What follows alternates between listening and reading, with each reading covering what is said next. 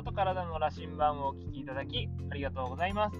愛知県で理学療法士、スポーツトレーナーとして活動している岩瀬義明です。今日はやらせることが目的になっていないかというお話をしたいと思います。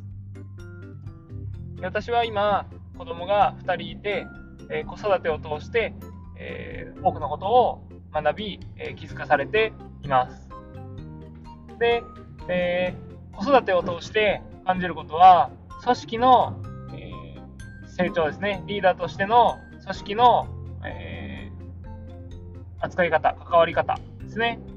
と子育てというのは非常に類似するポイントが多いなと思います。よく会社とかでですね、え部下がやる気にならないとか、モチベーションが上がっていないということに対して、えどうやらせるかという手法が話し合われたりしていることがあるかと思います。でも、本当に大事なのは、その部下ですね。自分が指導する、えー、方たちにどのような人になってほしいかというところが大事で自分の駒のように動かすことが目的ではないはずです子育てでも子供が自分の思い通りに動くことが目的ではなく自分の子供がですねどのように育ってほしいかという思いを持って接している方が多いんではないかなと思いますこれが組織の部下においてもですね、言えることで、えー、自分の思い通りに動かないから叱る。自分の思い通りに動くように何かをやらせる。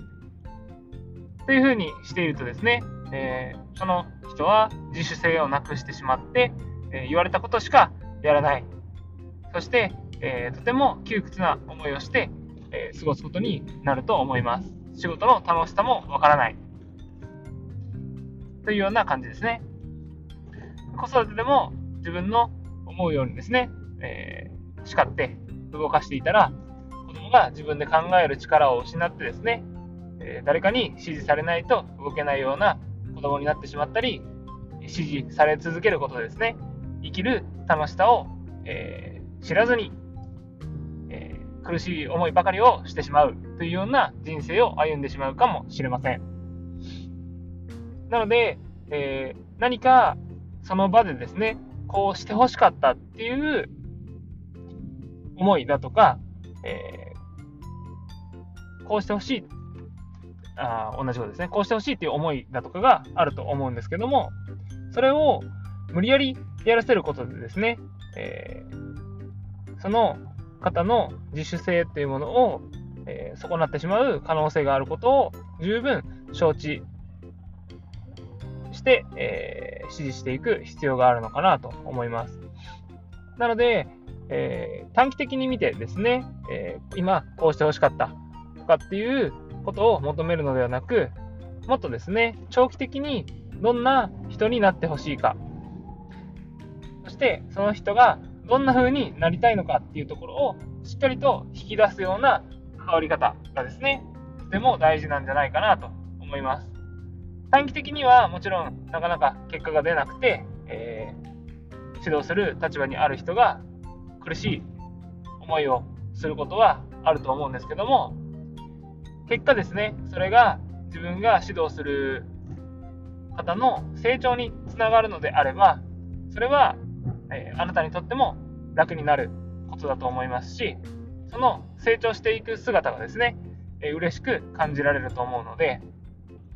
この辺りは本当に子育てと似ているなと感じます。なので、え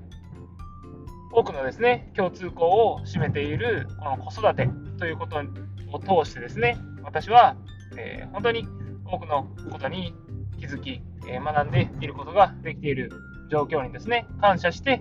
え自分の子供や、え私と関わる方の、え自主性であったり、え成長にですね、つながるような変わり方をしていきたいなと思っております。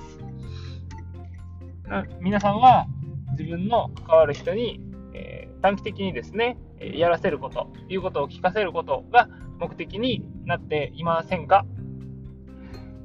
最近私がえ、周りの方にですね、え、そのように感じてしまう出来事があったので、えまずは、その方を長期的な目線で見守っていくことが大切かなと思います。そこには多くの苦労があると思いますが、ぜひですね、その方が成長していけるようにサポートしていってあげてください。というわけで、今日はやらせることが目的になっていないかというお話を共有させていただきました。お聴きいただきありがとうございます。ではまた